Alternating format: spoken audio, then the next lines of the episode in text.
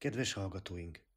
Beszélgetés következik Porosz Tiborral, a buddhizmus pszichológiája címmel. Negyedik rész. A riporter Varjasi Géza. Kövesse csak viszont a jó szeretnényesekkel, legjobbakkal kössetek barátságot. Beszélgetések.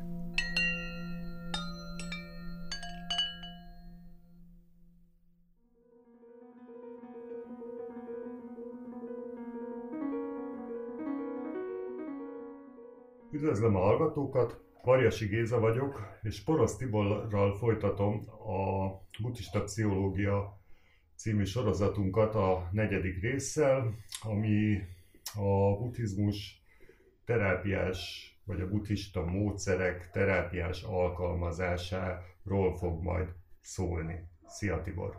Szervusz, én is üdvözlöm a hallgatókat. Tartasz egy kis összefoglalót az előző, meg az azt megelőző, meg az azt megelőző rész tartalmából? Tehát, hogy a, a buddhizmus, illetve magának a buddhának, ugye a személyiségleírásai. Egyáltalán mik is voltak, amik szóba jöttek az elmúlt alkalmakkor. Igen, hát valójában az jött elő, hogy a buthának van többféle személyiségmodellje, ahogyan magunkat, minket, embereket, mint személyeket értelmet és felfog. Ez két szempontból is érdekes. Egyrészt önmagában, hogy ez mit jelenthet, másrészt pedig avval kapcsolatban külön még érdekes, hogy van az az elterjedt fölfogás nézet, hogy a, neki van a nem én tana, de ha akkor nem én, akkor és mit kezdjünk ezzel, hogy személyiség elmélet, vagy személyiség modellek, és hát az került elő az elmúlt alkalmakkor, hogy arról lehet szó, hogy a buthának ugyan vannak személyiség modelljei, különböző, amelyekre majd mindjárt visszatérek egy-kettőre, de ettől még a nem tana, az nem azt jelenti, hogy nincs személyiségünk embereknek, hanem azt jelenti, hogy nincs a személyiségünkön belül valamiféle olyan statikus, stabil, változatlan én mag, ami hát ha ilyen módon fogalmazunk, akkor szubstanciális tartalmú lenne, hogyha egyszer változatlan, örökké való, vagy hát amíg mi vagyunk, legalább addig való, de változatlan, statikus valami, hanem minden dinamikus folyamatként történik bennünk. Tehát ez az nem én tana, amit a buddha sokszor emleget, az azt jelenti, hogy nincs ilyen statikus bennünk a személyiségünkben. A személyiségünk maga sem egy összességében, egészében sem egy statikus, merev rendszer, ha úgy vesszük.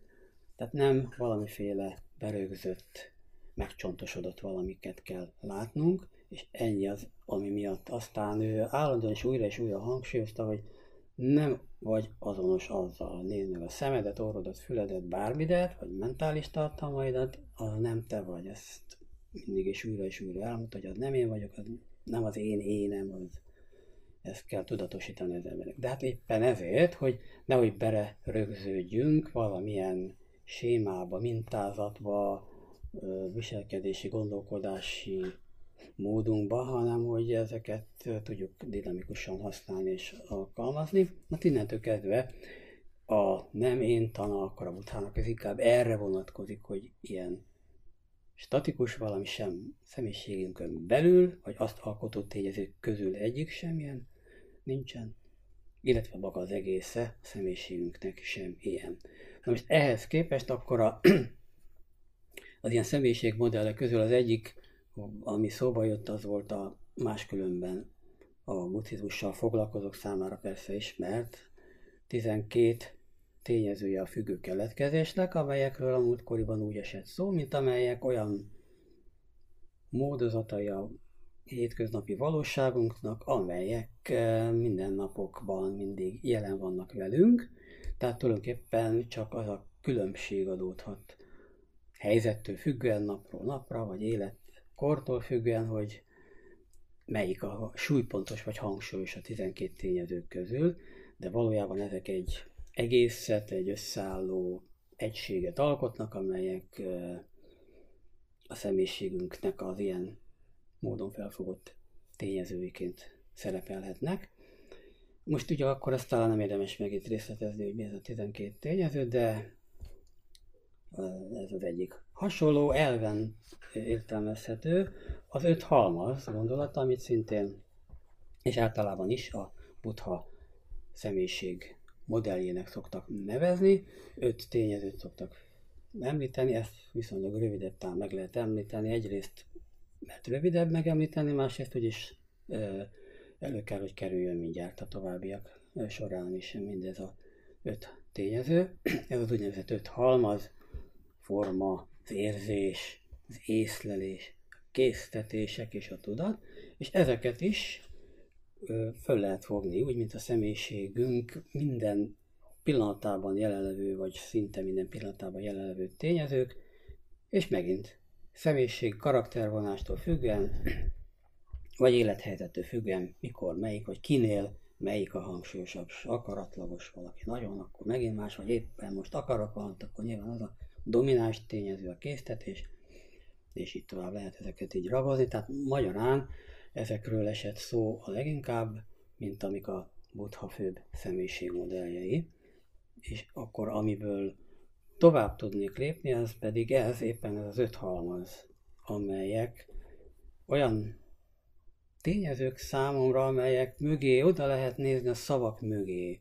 És erről még a beszélgetéseink legelején esett szó, hogy különböző szavak, amiket akár a buddha használt, akár a buddhizmusban mások később, olyan minőségekre utalnak, amelyek inkább működési elveket is képviselnek, azon túl, hogy valamilyen szavakat jelentenek, működési elveket, működési mechanizmusokat mutathatnak meg, és akkor ennek a gondolatnak a nyomán ezt az ötletet elővéve az öt halmaz kapcsán is ezt szeretném megemlíteni, hogy ez én hogy látom, hogy ez hogy tudna így működni.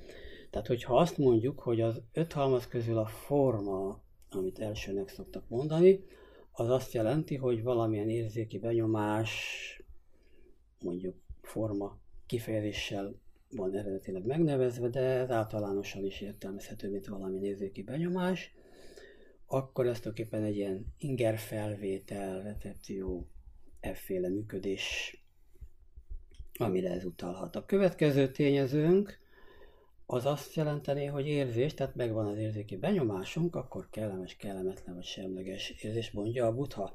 De ha már ez a butha leírása erről, akkor ezt értelmezhetjük azért úgy is, hogy van egy ilyen örömelv, amit a Buddha is használ a Freudnál, ugye fordul elő a kifejezés, hogy örömelv, ami azt jelenti, hogy a kellemes keresése, a kellemetlen kerülése, de akkor innentől kezdve szinte szó szerint a Buddha is ezt mondja erre, hogy ez micsoda, ez az érzés,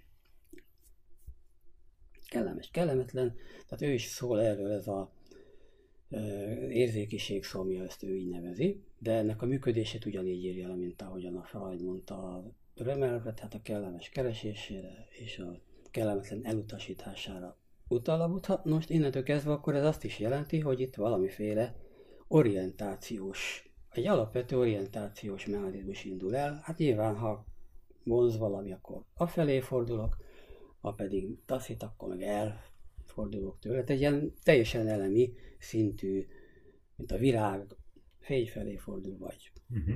víz felé a gyökere, stb. Tehát, hogy vannak ilyen nem is föltétlenül csak az emberi szinten értelmezhető működési módok. Tehát ez egy ilyen teljesen elementáris orientációs mintázatnak tűnik a számomra. És akkor ebből következik aztán a következő mozzanatunk az öt halmazból, ami az észlelés szó szerint, hogyha lefordítjuk, ez pedig azt jelenti, hogy valamilyen módon fogalmi vagy képzeti hozzátéteket, asszociációkat, ahogy a Buddha fogalmaz, kiterjesztéseket teszünk arra, amit eddig tapasztaltunk. Hogyha ennek a működését megnézzük, akkor ez talán azzal a szóval egy szóval is visszaadható, hogy konstrukció. Tehát valamit konstruálunk abból, amit eddig megtap. Most ez egy folyamat is persze, ahogyan ezt elmondom, egy érzékelési, észlelési folyamat egyelőre, azt majd meglátjuk, hogy talán másként is föl lehet fogni. Tehát akkor itt az látszik, hogy a következő eleme vagy lépése az érzékelési, észlelési folyamatnak ez az észlelés, amikor konstruálunk valamit abból, amit megtapasztaltunk egy olyan elemi szinten, hogy kellemes, kellemetlen érzetet váltott ki, de most már rátesszük a saját fogalmi képzeti asszociációinkat is. Ezekre majd később úgyis ki kell pár szó erejéig térni, hogy ezek mik lehetnek, de automatikus gondolataink, önigazoló vagy másokat minősítő véleményeink, tehát hogy sok mindent lehet erre mondani. Micsodák, hogy virágnak a színe, tehát ezeket már beazonosítjuk, hogy azok ez és ez a virág, tehát nevet adunk neki. Szóval sok minden folyamat a történet itt, amelyeket, hogyha mechanizmusát nézzük, akkor úgy le, lehetne leírni, hogy akkor ez egy konstrukció, tehát a működési elve az a konstrukció, vagy más megfogalmazással lehet esetleg azt mondani, kogníció, ami azt jelenti, hogy gondolkodás, el, ö, emlékezés, mozzanatok vannak itt, de maradjunk talán az egyszerűbb megközelítéstél annál, hogy akkor ez egy konstruktív folyamat, ami történik ebben a, ezen a szinten. A következő az a késztetés, ami nem csak motiváltságot, motivációt jelent, és azt, hogy amit eddig tapasztaltunk, azt érzelmi jegyekkel, tehát motivációs jegyekkel inkább fölruházunk, és akkor megint az, ami a kezdeti orientációs oda, vagy valamitől elmozduló orientációk volt, az most már egy komplexebb szervező erőként működik itt a késztetés, tehát tulajdonképpen egy karaktervonások, egy-egy karaktervonásként megjelenik valamely viselkedésünk, és ez a személyiségnek egyfajta összerendező szabályokká, viselkedés szabályozottá, szabályok szerintivé teszi.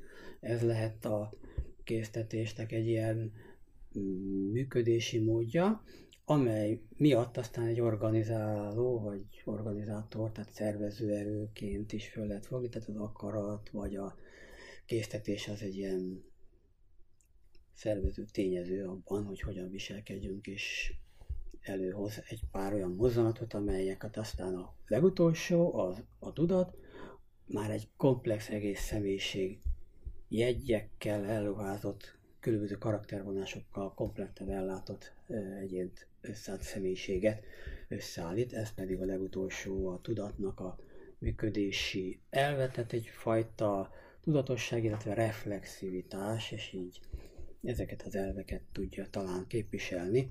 Ez az öt halmaz, amiket az előbb elmondtam. Erről a tudatosság, illetve reflexivitásról, erről egy picit uh, még ezt fejtsd ki, légy szíves jobban hogy például a reflexió az akár egy testi szinten megnyilvánuló reflex is, tehát hogy mondjuk a, egy, egy pohár, pohár látványa összeáll, és van egy késztetésem, akkor, akkor a tudatszinten van az, hogy megragadom és iszom?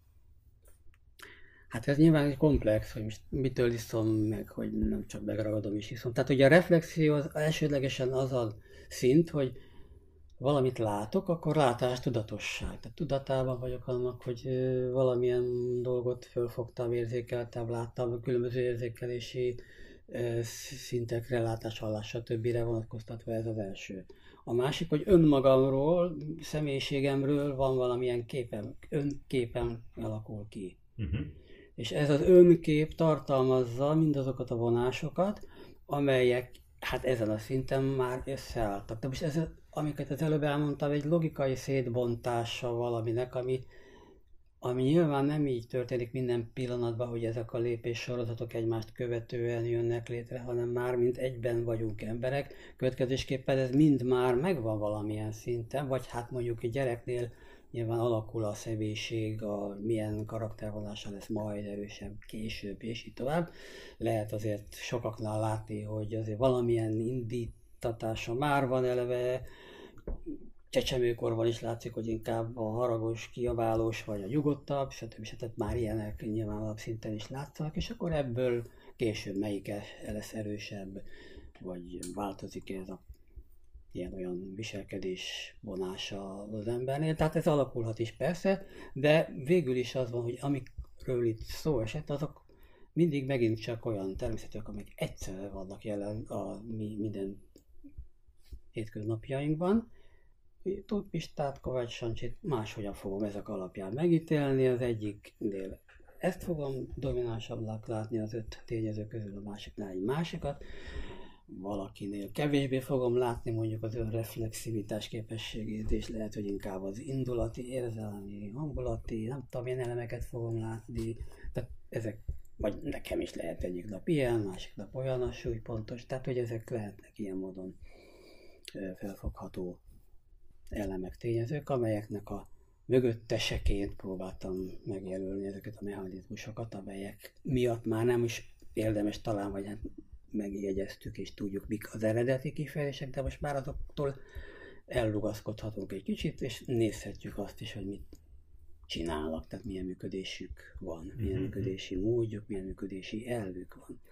Most ez azért érdekes, legalábbis számomra, mert akkor itt ez a folyamat, amit itt az előbb fölvázoltam, egyelőre úgy tűnhet, mint valamiféle észlelési, érzékelési folyamat rendben van. De és másfelől, nem csak ez, hanem úgy is föl lehet fogni, mint ahogyan fölépül, megint csak ez egy logikai szétválasztás, mint az érzékelésnél is, ahogy fölépül a személyiségünk, hiszen ezeknek az elemeit mondtam el, hogy hogyan kezd egyre komplexebb lenni az, ami itt egymásra épül, hogyan épülnek ki bizonyos egyes elemek, és hogyan bonyolodik. Tehát, hogyha mondjuk azt mondjuk, hogy vannak testi mi voltunkban különböző élményeink, érzékelésünk, akkor legyen az el, első és az alap. Rendben van. De a második az, hogy ha az erre épülő, hát most kicsit idegen szavakat kell használni, de majd, majd megfejtjük, mit jelentenek, affektusok vannak, tehát ilyen e, érzelmi affektusoknak szokták magyarul mondani, vagy hát nyugati nyelveken, de ezek azt jelentik, hogy valamiféle formai és tartalmi szempontból külön megnevezhető dolgok. Mondok példát rá, hogy mik ezek az affektusok, mondjuk tartalmi oldali, oldaláról és formai oldaláról nézve. Mondjuk a formai oldala az lehet, hogy mondjuk az, hogy elszáll. Tehát a test, illetve tér élményeinkben kifejezhető módon, ezért formainak nevezném, tehát nem csak én, nem én találtam ezt ki, ezeket úgy nevezik, hogy vitalitás affektusok, hát ugye nyugati pszichológiában, tehát hogy azt mondjuk, hogy van ilyen élményem, hogy elszállás. Akkor ennek mi a tartalma, hogy a tartalma boldog valaki. Tehát elszállás a forma, ilyen röpködő élmény, érzés, de tartalmilag meg azt mondanánk rá, hogy ez akkor az, hogy azt jelenti, hogy boldog valaki, vagy kitágulást, kiterjedő élmény, mindent átfog, mindent egész, ez a szeretet. A formailag egy ilyen térbeli élményként, egyre bővülő, mindent átfogó élmény, tartalmilag ez pedig azt úgynevezik, hogy szeretet. És egyébként máskülönben a szeretet meditáció is ez így működik a buddha által használt, meg a buddhizmus által használt szeretet meditáció, és először magunkat szeressük, aztán a hozzánk közel állókat, aztán a kevésbé közel állókat, aztán a távol állókat, aztán de még az úgynevezett ellenségeket is. Szóval egy ilyen kiterjedő, kitávuló térélmény, de ennek a tartalma akkor szeretet lehet, vagy kirekesztés. Az ugye milyen egy eltávolító, kirekesztő mechanizmus, ez milyen egy ellenszenve gyűlölködő, tehát ilyen típusú tartalmat fed ez a típusú forma, ilyen módon a formákat külön nézzük. Vagy a csavarás, az egy megint egy ilyen térbeli, hogy mondjam, mozdulat, de ugyanakkor hát mégis ebben benne van a kitekerném a nyakát. Hát, tehát, hogy ez az agresszió. Uh-huh. Tehát ezek a, ugye a beszűkülés, a szorongás, ugye fizikailag, és megteszi sokszor a szorongó ember, hogy összekuporodik, összekucorodik, és akkor, tehát, hogy nem csak ér, ilyen érzése van, de fizikailag maga teste is ezt megteszi elég gyakran. Tehát, hogy akkor ezek a formai és tartalmi részek így kódolhatók, és akkor egy csomó ilyet lehet mondani, tehát most nem tudom én, azt mondja, hogy mit tudom, igen, félelem, a félelem az is egy ilyen valafajta visszavonulás. Na, szóval hogy ezek lennének ezek az affektusok, amikről itt szó esett a második részünkben, tehát ugye az öt havas közül a eredeti forma után az érzés szintjén, ahol most már nem is csak arról beszélünk, hogy kellemes, kellemetlen vagy semleges érzés, hanem ezek az affektusok, ezek a testileg is egyébként kifejezhető, megélt élmények, és térbeli különböző élményekként megtapasztalható ilyen affektusok, amik Mhm. előfordulnak, és akkor hát ezek ugye ilyen orientációs mintázatokat azért szintén szolgáltatnak a számunkra. A következő rétegünk akkor ez lehet az, ami a konstrukció. Ugye ebben maradtunk, hogy ez legyen mondjuk az ő működési elve, akkor itt már az történik, hogyha tovább, tehát hogy építjük fel a személyiségünket, ugye egyre több, egyre gazdagabb eh, tartalmak lesznek itt. Itt már kezdünk magunknak különböző sztorikat gyártani magunkról, vagy különböző élményeinkről, hogy hogyan reagáljuk le a világot, a valóságot. És ezeket a sztoriainkat kezdjük be öm, magolni magunknak, ha úgy tetszik, vagy éppen hát ezt a viselkedéseket eleinte magunk eseti ügyeire alkalmazzuk, tehát millió ilyesmit lehet mondani, egy-kettőt mondok, tehát vannak ilyenek, hogy gondolkodási hibáink, a sztoriaink, hogy magunkat, a saját életünket megéljük, de ilyen legegyszerűbbek, legáltalánosabbak, hogy sikeres vagyok, vagy sikertelen vagyok, vagy hogy engem senki nem ért meg, rajtam már nem lehet segíteni. Ezek lehetnek alkalmi sztoriaink önmagunkról. Meg most éppen így jártam, de nem biztos, hogy ez valóban egy ilyen bemerevedett reagálási módunk lesz a valóságra. De ha igen, akkor az a következő fázisban már a személyiségünk karaktervonásává tud majd válni.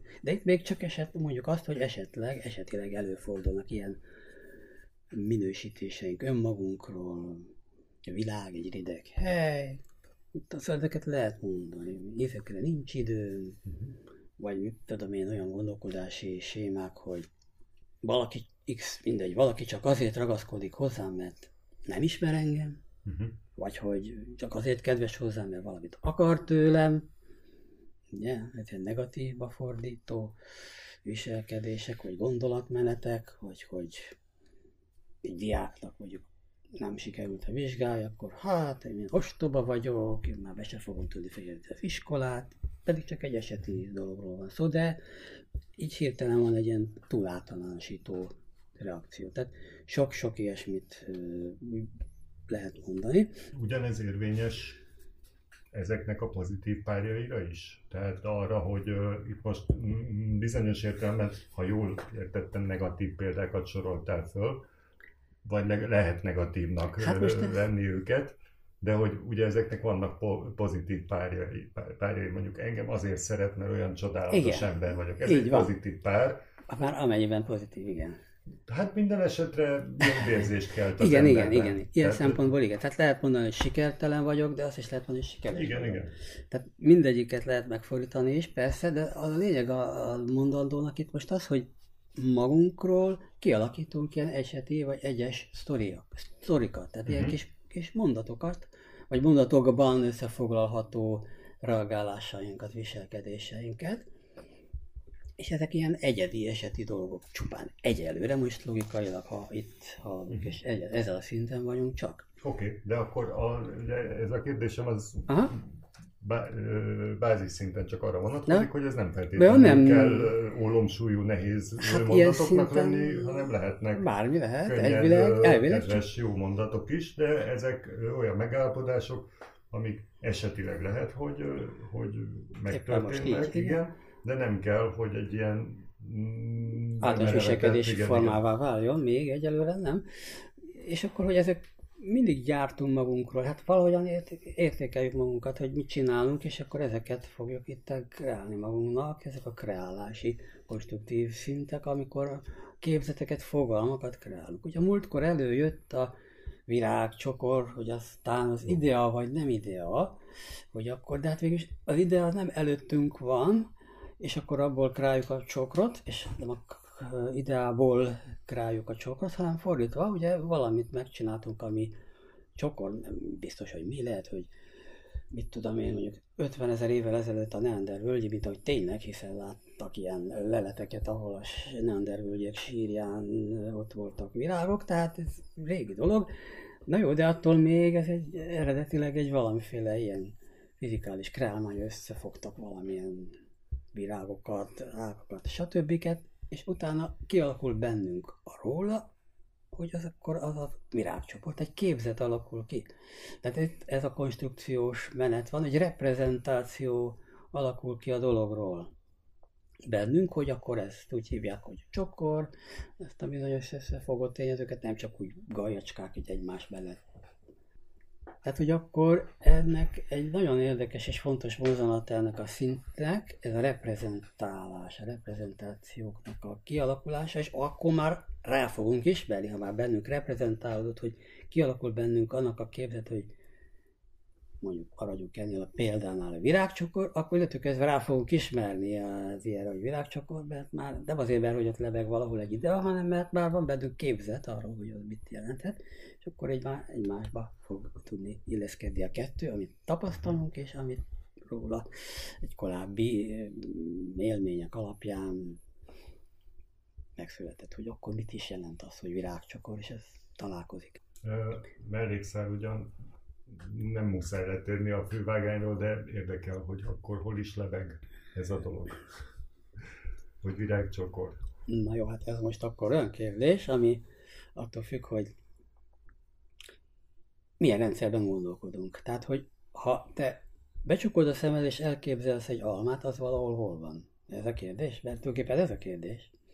Hát ez is, ez is lehet egy kérdés. Mert az sem valahol van, nem most akkor lehet hozni a biofiziológiai nem, nem, folyamatokat, nem, nem, és akkor, hogy mi honnan mit csinál, de innentől kezdve tehát nem lehet. szempontjából honnan ugrik elő az a képzet, és amíg nem gondolok virágcsokorra, hol lehet. Tehát lehet, hogy ez egy teljesen külön... Hát ugye ez, amiről itt szó esett úgy, hogy kognitív működések, kognitív folyamatok, tehát amik a gondolkodás, az emlékezés, és akkor ezen különböző nyugati és buddhista és nem buddhista bárkik, ezzel sokat agyaltak, hogy persze most akkor hol tárolódik, vagy tárolódik-e, vagy mit csinál valaki, hogyha emlékezik, és a tárokból veszi elő, vagy mi ez az egész.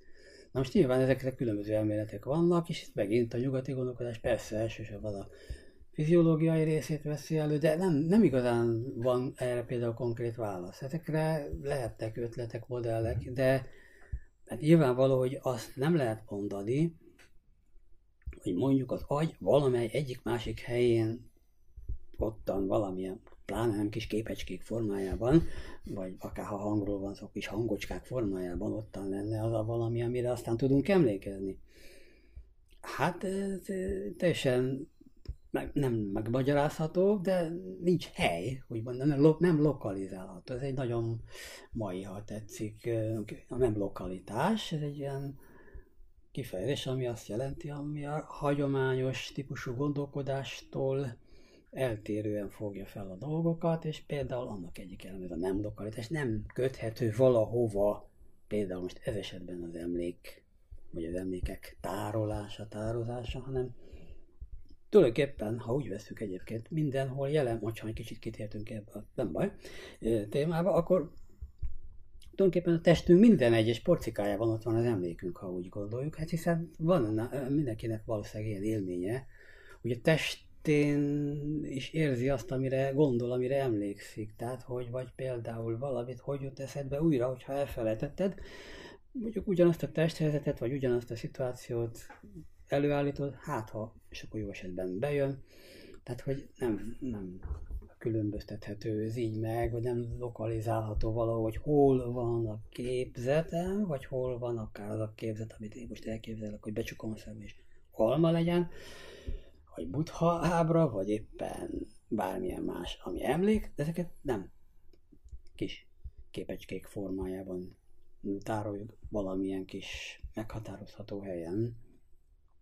Ez olyan, mint a, van ilyen holografikus elv, így is lehet nevezni, amikor arról van szó a holográf esetében, hogy a fénykép, az mondjuk lefényképezett egy, mondjuk maradjunk ennél legyen, alma, nincs más a képen egy alma.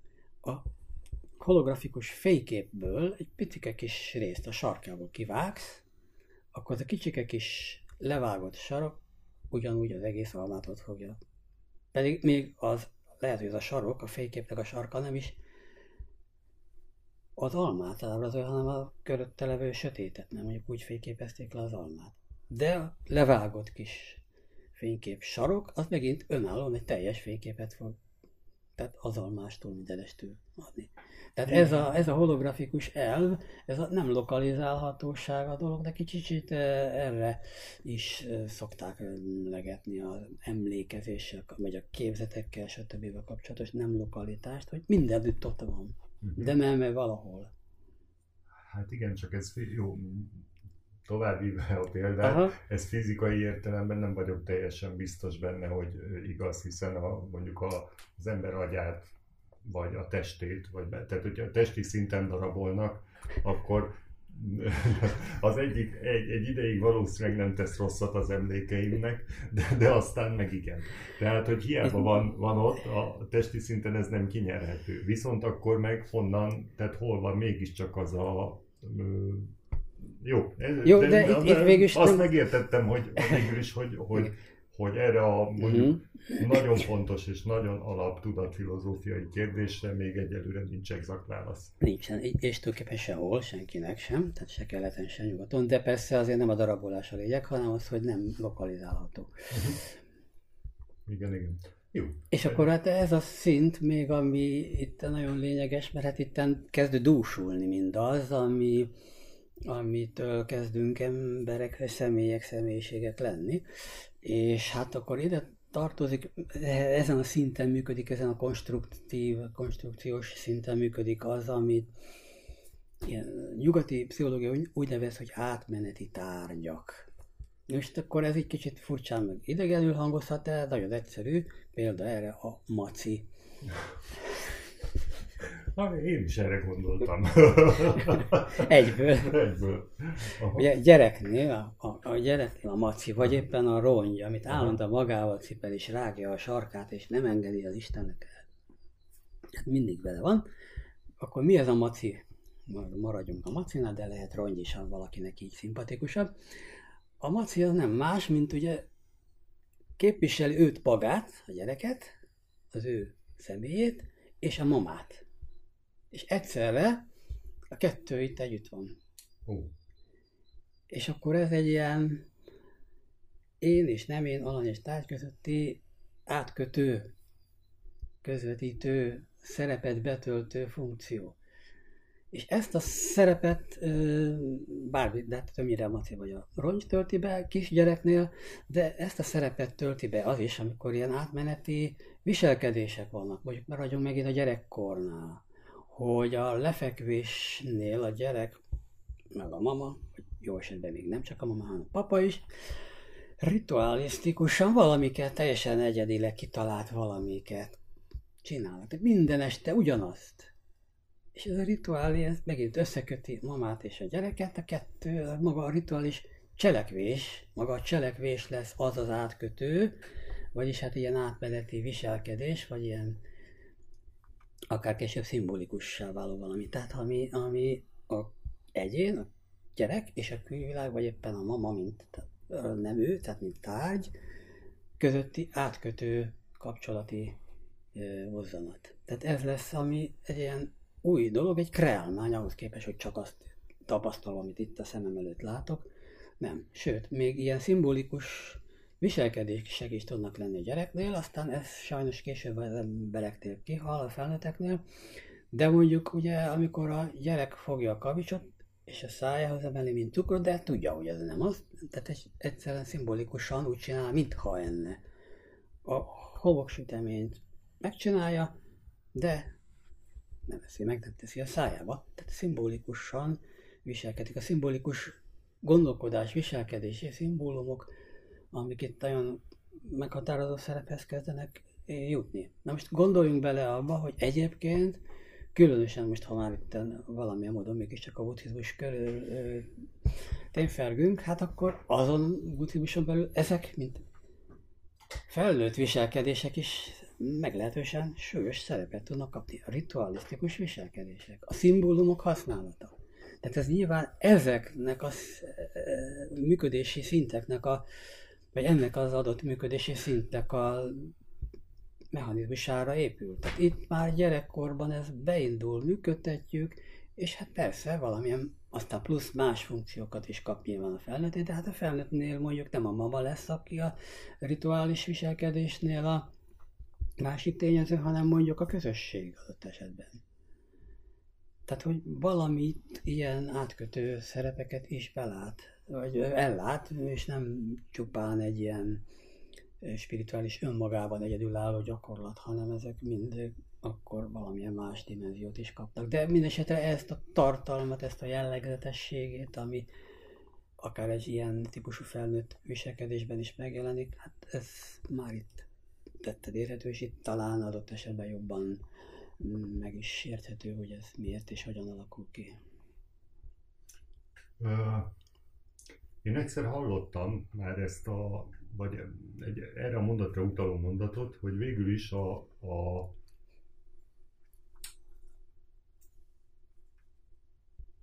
keleti kultúra, de azt gondolom, hogy itt gyorsan mellé tudjuk rakni a nyugati kultúrát is, vallásossága, az ö, ö, gyakorlatilag filozófiai vagy pszichológiai értelemben a, a babázásnak felel meg ezek szerint bizonyos ért, értelemben. Ez, ez, ez nekem akkor egy kicsit ilyen degradálónak tűnt. Nekem is most, igen. Hogy, hogy mert végül is ugyanaz a szimbolikus játék zajlik le, sőt időnként ez, ezt mellé lehet rakni, hogy, hogy időnként pontosan ugyanazokkal az elemekkel, ugye különböző kultúrákban a mondjuk istenségekkel különböző dolgokat lehet játszani az oltáron, akár hintáztatni, most csak ezt az egy példát hozom, ugyanezt csinálja a gyerek a babaházba, csak ugye az ember ezt nem rakja össze, mert az egyiket egy nagyon nagyon magasztos, nagyon emelkedett dolognak tartja, a másikat meg egy nagyon gyermekinek, ugye az egyikre azt a szót használjuk, hogy játék, a másikra meg azt, hogy liturgikus viselkedés, vagy rituális viselkedés, és hiába, hogy a kettő pontosan ugyanúgy néz ki, mégis nagyon eltartjuk egymástól ezt a két dolgot. És akkor ez a mondat, és sajnos nem tudom idézni a, ezt a nyugati interpretátort, hogy ki volt, ő egymás mellé rakta, hogy ez pedig valójában az, és hogy a, mondjuk ő a keleti emberekre mondta, de hogy maradjunk a rituálisan viselkedő embereknél, ők megragadtak gyakorlatilag a társadalmi fejlődésnek egy ö, olyan szintjét, ami a személyiségfejlődésnek egy ilyen középszintjének felel meg. Igen, ez általános értetlenség, vagy nem, nem értése a dolgoknak a nyugati bizonyos felfogások részéről, amikor regressziónak gondolnak valamit, ami olyasmi módon működik, mint ahogyan az előbb beszéltünk, ami már a gyereknél is van. Na most én azt gondolom, hogy itt érdemes azt szem előtt tartani, hogy ha azt nézzük, hogy mi a mechanizmusa a dolognak, akkor az a közös abban, amit te mondtad, a gyermeki viselkedésben és mondjuk egy ritualisztikus viselkedésben, a mechanizmus közös. De tartalmilag éppen ott van a különbség, hogy a mechanizmus az mást hoz ki eredményként. Tehát ugyanaz a mechanizmus működik, de nem ugyanaz történik a végeredményt illetően. Tehát a jellege sok mindenben, ahogy a, ami működteti, az azonos. De hát mégsem az lesz a végső ö, eredmény. Tehát olyan, mint amikor egy másik példa, amit szoktak emlegetni, hogy a meditáció során hogy az ember eljut egy olyan ponthoz, amikor mindenféle verbalitás, adott esetben még a képiség is megszűnik a meditáció során. Most egyesek ezt van, amikor úgy fogják fel, hogy regresszíve visszatér a nem verbális szintre. De nem erről van szó, hanem arról van szó, hogy progresszíve túllép a verbalitáson. Tehát egyszerűen más minőséget ad az ilyen nem verbalitás, mint hogyha egy valóban regresszív állapotba kerülne egy preverbális vagy nem verbális szinten működő módon reagálna dolgokra. Tehát, hogy ez két minőségileg más természetű dolog. Tehát attól még a mechanizmus lehet közös, külső megfigyelő, felületes megfigyelő számára, vagy felületes szinten úgy tűnhet, mint azonosság, de tartalmilag mégiscsak más, éppen, hogy a minőségi ugrás történik meg a kettő között. Ez a különbség. És ezt azért nem szokták gondolni, vagy figyelembe venni, vagy talán nem is tudnak róla, vagy nem így értelmezik. Akik ezt így fogják fel, ahogy mondtad, mint valamiféle regresszív állapot. Tehát nem erről van szó ezekben az esetekben. Épp ezért gondoltam fontosnak hangsúlyozni az elejétől kezdve az öt halmaz mindegyike kapcsán, hogy ezek mechanizmusként értelmezhetők, és hogyha már egyébként itt tartunk, akkor e, talán volt szó róla korábban, talán nem, nem emlékszem most már, de ha nem is volt, akkor majd most lesz, ha nem volt, akkor most még egyszer lesz. Ami a tibeti vagy a tantrikus buddhizmusra jellemző, hogy tudilik, tudatosan kifejezetten ezt építi föl, hogy hogyan használhat úgy ilyen affektusokat, amikről az előbb korábbiakban szó esett, úgy, hogy megtartja a formát, a tartalmat lecseréli. Tehát mondjuk, az azt jelenti, hogy ugye van a öt ö, ártalmas tényezőnek, vagy mérgező érzelmek, vagy ki hogy fogalmazza, micsodának. Igen, Igen. sok nevű tud lenni. Most itt van a tompaság. Hm. Na most akkor ez nem egy pozitív dolog. Hát nem. De mi a működési mechanizmusa? Hát bizonyos értelemben ez ilyen elcsöndesedés, elfogalmatlanodás. Igen. Mintha, megint... És ugye van ennek egy negatív konnotációja, hogy olyan el, elbutultság. Igen, de ez a, ez a jellege, ami a negatív, ami miatt negatívnak nevezhető. De hogyha most kicsit megkaparjuk és alá nézünk, hogy milyen mechanizmus, ami itt működik e közben, uh-huh. akkor tulajdonképpen valami olyasmihez jutunk, hogy a nem valamilyenség, uh-huh. illetve az, hogy nem különböztet meg dolgokat, nem differenciál. De akkor ez azt jelenti, hogy ezt a mechanizmust megőrzi a tibeti buddhizmus vagy a tantrikus szemlélet, és ebből mit csinál? Univerzális egyetemleges bölcsességet, ami nem differenciál. Tehát a mechanizmus megvan, de kicserélődött a tartalom. Akkor hasonló, a vágyakozás mit csinál? Az egy megint egy szerűséges az gonosz, uh-huh. de hát, minden esetre buddhista szempontból elég erőteljes mérgező motiváció. Számít, így van. Itt ebből megint azt lehet csinálni, meghagyjuk a működtető mechanizmusát, de kicseréljük a tartalmát. Na most ez egyik egyszerű mód, hát megcsinálni nyilván nem föltétlenül egyszerű, az az, hogy jó, akkor vágyakozunk, de valamilyen ügytanilag pozitív irány. Na jó, hát ez még a viszonylag egyszerű dolog. Ami viszont a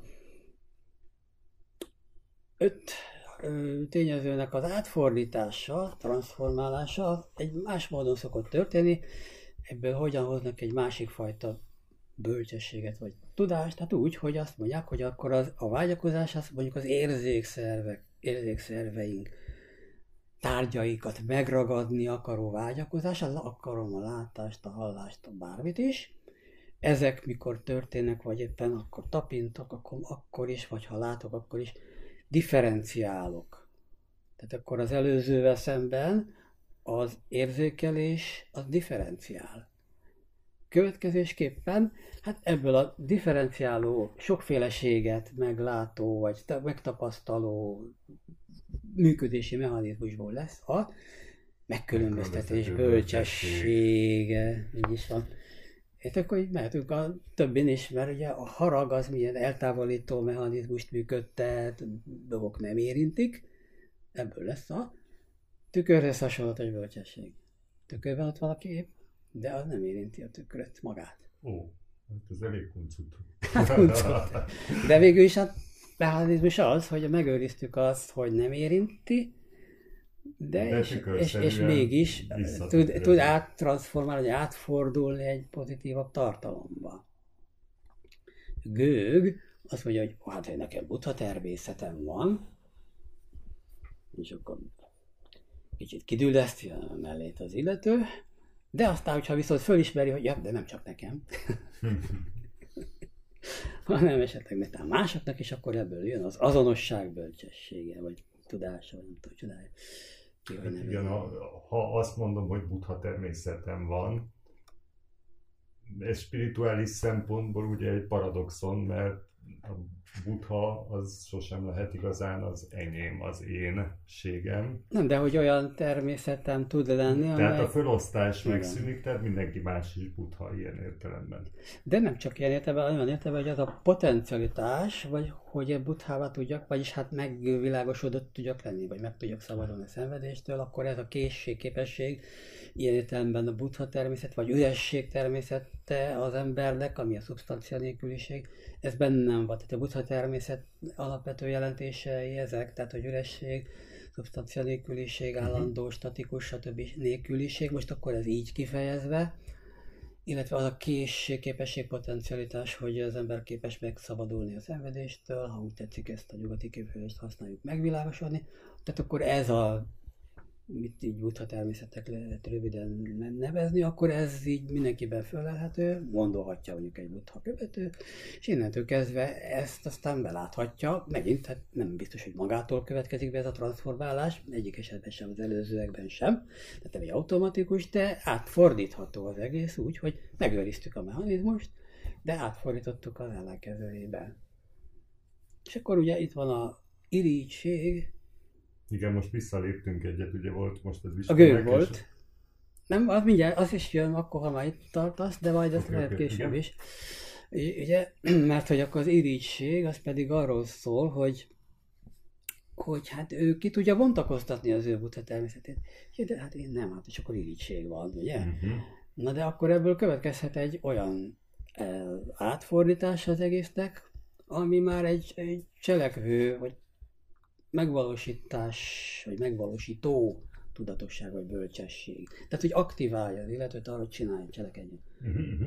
Tehát, hogy tulajdonképpen itt negatív érzelmekből, vagy motivumokból indultunk ki, azt megnéztük, mi a működési mechanizmusa, és kiderült, hogy akkor, ha csak ott állunk meg, hogy működési mechanizmus, és nem ott, hogy vágy, vagy hogy egyéb gonoszság, hanem a mechanizmusnál, akkor abból a mechanizmusból, annak a működtetéséből, és annak tudatos működtetéséből el lehet indulni egy másik irányba is. Tehát megint egy minőségileg más területre érünk. Tehát itt... Mert tárgya nélkül Mhm. ez végül is nem koszos, csak egy dinamizmus, mert ugye a, a, a tárgyal való összekapcsoltsága, hogy én utálom őt, én vágyok Igen. arra, Mhm. és hogyha nem arra vágyok, hanem egy másik érdekesebb, vagy, vagy tisztán mondjuk Tehát úgy tárgyat is a rendszerben, igen, tisztább tárgyat adok neki, akkor az egész elveszi ezt a, ugye mondjuk tibeti buddhista szempontból torz Tehát, hogy ez a gyakorlásnak a lényege, lényege ezekben az esetekben, hogy hogyan lehet ezt az egészet átfordítani, megőrizve a mechanizmus. Mhm. Tehát nem letagadni, elnyomni, mert akkor az csak problémát okoz. Tehát, hogy ott van mondjuk a vágy, akkor azt, ha elnyomja valaki, akkor sokkal többet árt magának. De viszont, hogyha megengedi, de nem a vágyat, hanem azt a működési mechanizmust, akkor azt ki tudja Mhm. bontani. És akkor nem okoz magának se fizikai, se mentális, se egyéb problémát ezáltal. Ez a megengedési mozzanat ami később kitérhetünk, ha úgy eljutunk oda, hogy akkor ez egy nagyon fontos eleme ennek is, de egyáltalán a buddhista szemléletben a megengedés, szabadon engedés, hogy az tudnék éppen azokkal kapcsolatosan, amikről eddig úgy volt szó, mint bemerevedett, rögzült, megcsontosodott gondolatok, viselkedések, ezek a megengedések pont ezeket oldják föl. Ezeket a bemerevedettségeket oldják, lazítják. Tehát ebben az esetben itt. Tehát most ugye az öt halmaznál kezdtünk el még lépkedni, mint amelyek olyan működési mechanizmusok, hogy fölépítik a személyiségünket. Most elég komplex, sok minden dolog előjött a, a tulajdonképpen észlelésnek nevezhető, hogy eredetileg így nevezett, de aztán így kogníciónak vagy konstrukciónak, mint működési mechanizmusnak elnevezett szinten. Ezek történtek nagyjából, amikről most itt eddig beszéltünk. Ugye a következő lépcsőfokunk, hogyha személyiségünk fölépüléséről beszélünk, az pedig ugye a késztetések, akkor szabályozottá, szabályos válik az, amit eddig akár esetenként viselkedés, gondolkodást, magunknak mondogatott mantráinkat, hogy most akkor én milyen vagyok, vagy milyen nem vagyok, vagy ő milyen. Ezek beépülnek a személyiségünk, de nem csak eseti alkalmi tényezőjévé válnak, hanem személyiségnek a felépült egyik vagy másik mozzanatává válnak. Tehát ilyen módon egy szabályozott viselkedés kezd bennünk kialakulni az alapján, hogy mik azok a dolgok, amik iránt motivációt érzünk pozitív, de forduló vagy elutasító módon. Uh-huh. Ezek ilyen berögzött mintázatai válnak a gondolkodásunknak, viselkedésünk, de ilyen értelemben szabályozottá válnak azok, azok a dolgok, amikről eddig mind eseti dolgokról beszéltünk. Ismét érdemes hangsúlyozni, tehát, hogy ez egy logikai különválasztás, de itt akkor ez a fölépülési technikai mechanizmus látszik, hogy, hogy hogyan épülnek egymásra, innen már egy komplexebb rendszeré, és akkor a mi sémáink, sztoriaink azok már szabály szerint fognak tudni működni, és ebből aztán az utolsó mozzanat, amikor aztán a reflexió szintjén egy komplex szokásokká váló rendszeré összevált, nézetei kezdenek lenni magunkról, minden a világról, másokról, nézetek pedig micsodák, már bemerevedett, rögzült gondolati sémák. Tehát így ez jelenti azt, hogy most már akkor az öt halmat nem egyszerűen csak úgymond személyiség tényezők, amik a személyiséget alkotják, egy, kettő, a észlelési, érzékelési folyamat, tapasztalási folyamat egyik lehetséges leírása, és három, akkor ezek szerint úgy is felfogható, mint ahogyan a személyiségünk, ha tetszik a buddha vagy a buddhizmus értelmezésében a negatívum, negatívumoknak a fölépülés. Ezeket ugye olyan módon értelmezi a buddha, mint ami nem pozitív, hogyha ezek itt rá épül a mi értelmezésünk a valóságra, mert nem biztos, hogy az a valóság, amit mi annak értelmezünk. Tehát a valóság értelmezése és a rávonatkozó felfogásaink, reakcióink, nézeteink, ezek többnyire, mondja út, ha mi meg nem vagyunk világosan, addig ezek nem korrektek, ha úgy mondhatnám. Nem korrektek. Egyébként ez, én, én mondjuk most hirtelen erről mm-hmm. nekem az a, péld, a példáként megvilágító erejűek tudnak lenni, de néha meg jó nagy hülyességek. Úgyhogy ezt most nem majd el fogod tudni dönteni, hogy, hogy melyiket mondom. Tehát amikor én azt mondom, hogy most itt van az asztalon egy párna, ami megóvja a mikrofont attól, hogy berezegjen, ha Igen.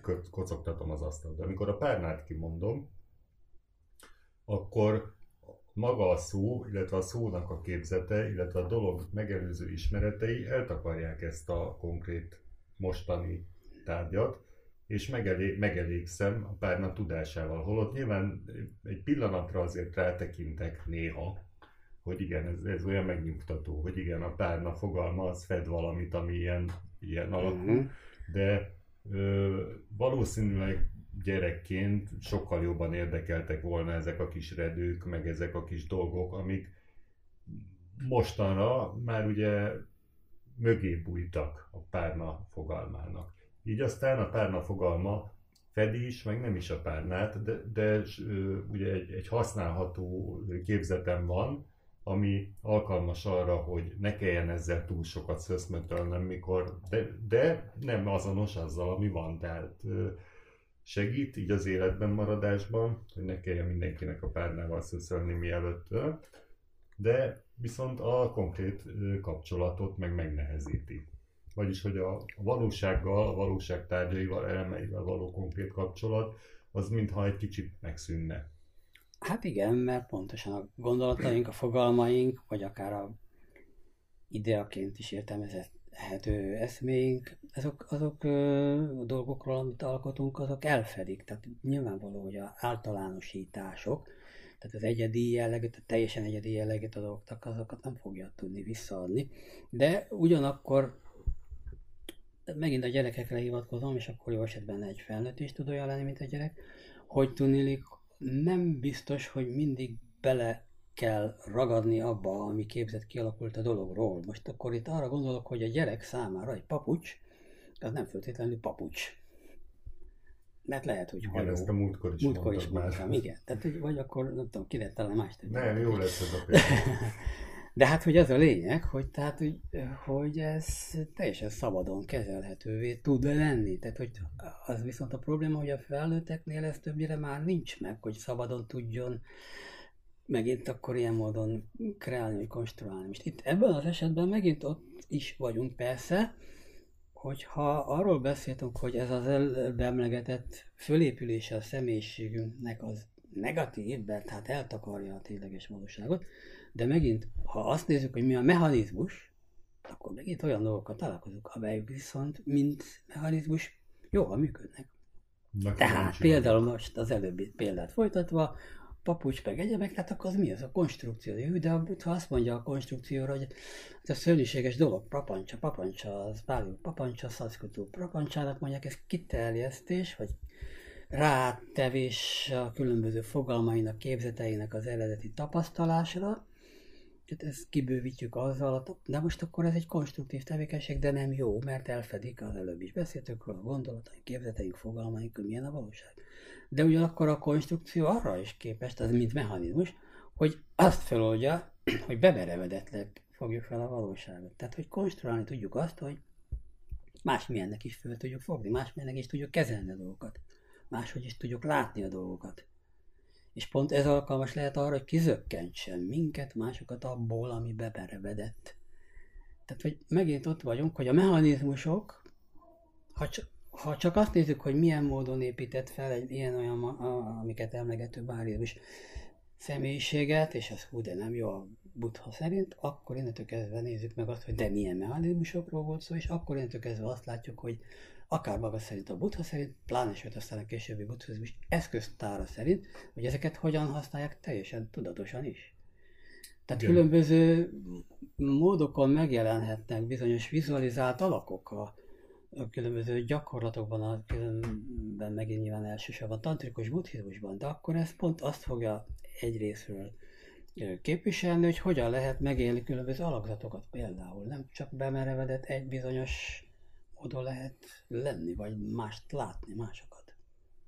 Igen, nekem erről az jut eszembe, hogy a, a ugye itt az első példák, kezdve a mérgező érzelmektől, ugye ahol, ahol, uh, ahol szintén a működésről esett szó, meg erre a mostaniról is, ami egy picit talán uh, egy más dimenziót fejtegetett, de nagyon hasonlóan visszaléptünk a működésre, és hogy az, ezt mire lehet használni, hogy, hogy ha az ember uh, szellemi, spirituális, a buddhista út szempontjából ö, való mondjuk magasabb rendű dolgokat ö, szeretne elérni, ahhoz energiát kell befektetni, míg az összes többi dolog az úgy nagyjából megy magától. Tehát, hogyha az ember ö, az, az, az gyakorlatilag egy ilyen, ilyen önjáró, vagy mondjuk egy ilyen lendkerékszerű dolog, hogy azt valahol fölpörgettük, meglöktük gyerekkorunkba, vagy így az élet megpörgette bennünk, ez, ezt a fajta ö, működést, a szokásrendet, ilyes, és azzal ugye el lehet élni az embernek az élete végéig, de hogyha mm, mondjuk szerencsénk van, és összefutunk Padmasambhavával, akkor ő ad egy olyan ötletet alkalmasint, hogy figyelj, tudom, hogy te így működsz, de ha ebbe egy kicsi, egy 10%, egy 5% energiát fektetsz, akkor ez a működés végül is egészen más eredményt is tud hozni. Hát igen, pont ez a lényege az egésznek, hogy ha hétköznapi, normális idézőben, normális működésünk van, tehát a spontánul, ahogy működünk a hétköznapokban, akkor ezek a negatívumok lesznek. Hm. De, hát pont miután, hogy ez a mechanizmus használható, felhasználható, ezeket tudatosan felhasználva, pont nem a létforgatagba kötődés és a szenvedés tényező, vagy azokat előidéző ö, működési elvek, vagy működési mechanizmusok lesznek, hanem felhasználhatók ezek az elvek, me- mechanizmusok arra is, hogy ebben a szenvedésből kihúzzuk magunkat, vagy más minket. De többnyire inkább nem működik más minket, hanem mi magunkat. Esetleg adhatja más az ötletet. Az egy más kérdés, de nekünk kell csinálni. Igen, az kev- kevésszer hogy más húz ki a Mindjárt egy kicsi Münchhausen. Igen, igen, megfogjuk a mi hajunkat. Jó, tehát, hogy akkor tulajdonképpen ez a lényeg, hogy ha magunktól működünk spontánul, akkor az lehúz. Lehúzó mechanizmusok működnek a legtöbb esetben. Ha pedig kapunk valamilyen segítséget, vagy hát tudatos ráépítést ezekre a mechanizmusokra, akkor meg az ellenkező is el tudjuk érni. Tehát megint ugyanott vagyunk, mint amiről ma már nem is egyszer esett szó, hogy ezek, ha mechanizmus, mechanizmusra összpontosítunk, akkor nem ugyanott vagyunk, mintha a rossz csúnya dolgokra összpontosítunk csupán, hanem megnézzük, mit működteti őket. Erről most egy nagyon furcsa kérdés jutott az eszembe, Mhm. és elnézést előre is, Igen. de vannak az elképzelt mondjuk utópista társadalmak, Uh-huh. de a valóságban pedig, vagy én, én mondjuk úgy, hogy a, az átlagos ismereteim szerint nincsenek olyan társadalmak, amik az a, mondjuk a, a mindenki körében az utóbbi működést támogatnák. Tehát ez miért az van, hogy, hogy ilyen ráhagyó, tehát emberi mondjuk úgy tudatgravitációra ráhagyó, ráhagyatkozó közösségek épülnek ki, ahelyett, hogy ezt a kis pluszt mindenkinek odaadnák, mert rögtön a oviba, oviba és azt mondanák, hogy jó, jó, Pistike, tudom, hogy te szeretsz, tudom én, ezzel az, ezt az autót elvenni tőle, és csak magadnak megtartani, de figyeld meg azt, és akkor itt különböző eszközöket lehet használni, hogy ez, mm, ez valójában sokkal több örömet okozna valószínűleg az embereknek, még akkor is, hogyha nem pattognának a buthák mindenütt, de hogy egy bizonyos értelemben egy örömelvű társadalom mm, jönne létre. Hogy, hogy miért azonosak, vagy miért nagyon hasonlók a társadalmak abban, hogy hagyják az embereket a saját működésükkel dolgozni, és nem tárják föl előttük csak nagyon szűk réteg számára ezeket a lehetőségeket. Hát ahogy én látom, az valójában valami olyasmi, hogy eh, nyilván individuális úton mindig vannak kilépési lehetőségek, és, és meg is történhetnek. Egy. Kettő. Kis közösségek formájában szintén lehet. Az lehet, hogy két ember, vagy három, vagy öt, Mhm. vagy netán egy kis ökofalu. Tehát valamilyen szinten működhet, és nyilván akkor az a kérdés, hogy miért csak itt, és miért csak ezen a szinten, és ez is miért csak kevés. Mert én valószínűleg tehát azt gondolom, hogy ott lehet ennek az egyik gyökere, hogy úgynevezett modern társadalom, vagy mai társadalom, az más, mint mondjuk jó pár ezer, vagy pláne tízezrek, tízezer évekkel ezelőtti társadalmak. Tehát ugye, ami az alatt azt értem most, hogy az úgynevezett modern ember, az kiszakadt a közögéből. A közege az a társadalmi, közösségi közeg, személyes kapcsolati hálózat, és a természeti közeg, természeti környezet, amelyek nélkül ő önmagát értelmezni nem is tudhatta. Egyik nélkül sem. Tehát ő nem volt soha individuum, hanem mindig valamely közösségnek valamely tagja. Tehát anélkül ő nem volt, nem létezett. Nem véletlen az sem, hogy még ha nem is ekkor kicsit későbbi időszakokban, de a kiközösítés az gyakorlatilag azonos volt a halálos ítélettel, nem csak azért, mert bárki éppen megölhette, hanem azért, mert nem biztos, hogy megölte, mert minek is, de hogy egyszerűen nem tartozott sehova. Tehát ugye ez egy pszichés dolog, hogy nem tartozom valat, az identitását elvették. Az identitása nem individuális volt, tehát az, az identitás az embereknek az nem az individuális volt soha, hanem mindig kapcsolódott egy közösséghez. És a természeti környezetbe is beilleszkedett a közösséggel együtt. Most ebből szakadt ki az úgynevezett modern ember, és innentől kezdve már próbálta magát úgy fölfogni, mint valamilyen elvont izé egyén, de hát nem, nem tud az lenni. Tehát kapcsolatai vannak, társas viszonyai vannak, de ebben mégis már ő egyénileg egy ilyen képzelt, elvont egyedi individuumban, és a saját egyéni érdekei vagy csoport érdekei lesznek, amik dominánsak lesznek, meghatározók lesznek. És ez a modernitás nem feltétlenül az elmúlt 300 évet jelenti, lehet, hogy 3000 évvel ezelőtt is valamilyen értelemben már volt hasonló, amikor hát ez az egyéni érdekeltség és motiváltság az lesz a domináns meghatározó. Tehát, hogy nyilván az vannak ilyen elképzelések, amelyek úgy tűnik, hogy alá támasztottak, hogy amíg a mínusz tízezer táj körül az úgynevezett neolitikus forradalom meg nem történt, addig nem igazán voltak különösebben háborús konfliktusok sem. Vadászó, gyűjtögető népek voltak, ez nem feltétlenül egy idealizált kép, hanem hogy egyrészt az emberiség létszáma nem volt több mint 10 millió maximum egyszer, akik együtt léteztek a földgolyógison, másrészt pedig más típusú viselkedés. Hát de nyilván találkoztak csoportok, meg voltak közöttük cserék, meg asszonycserék, meg mindenfélék.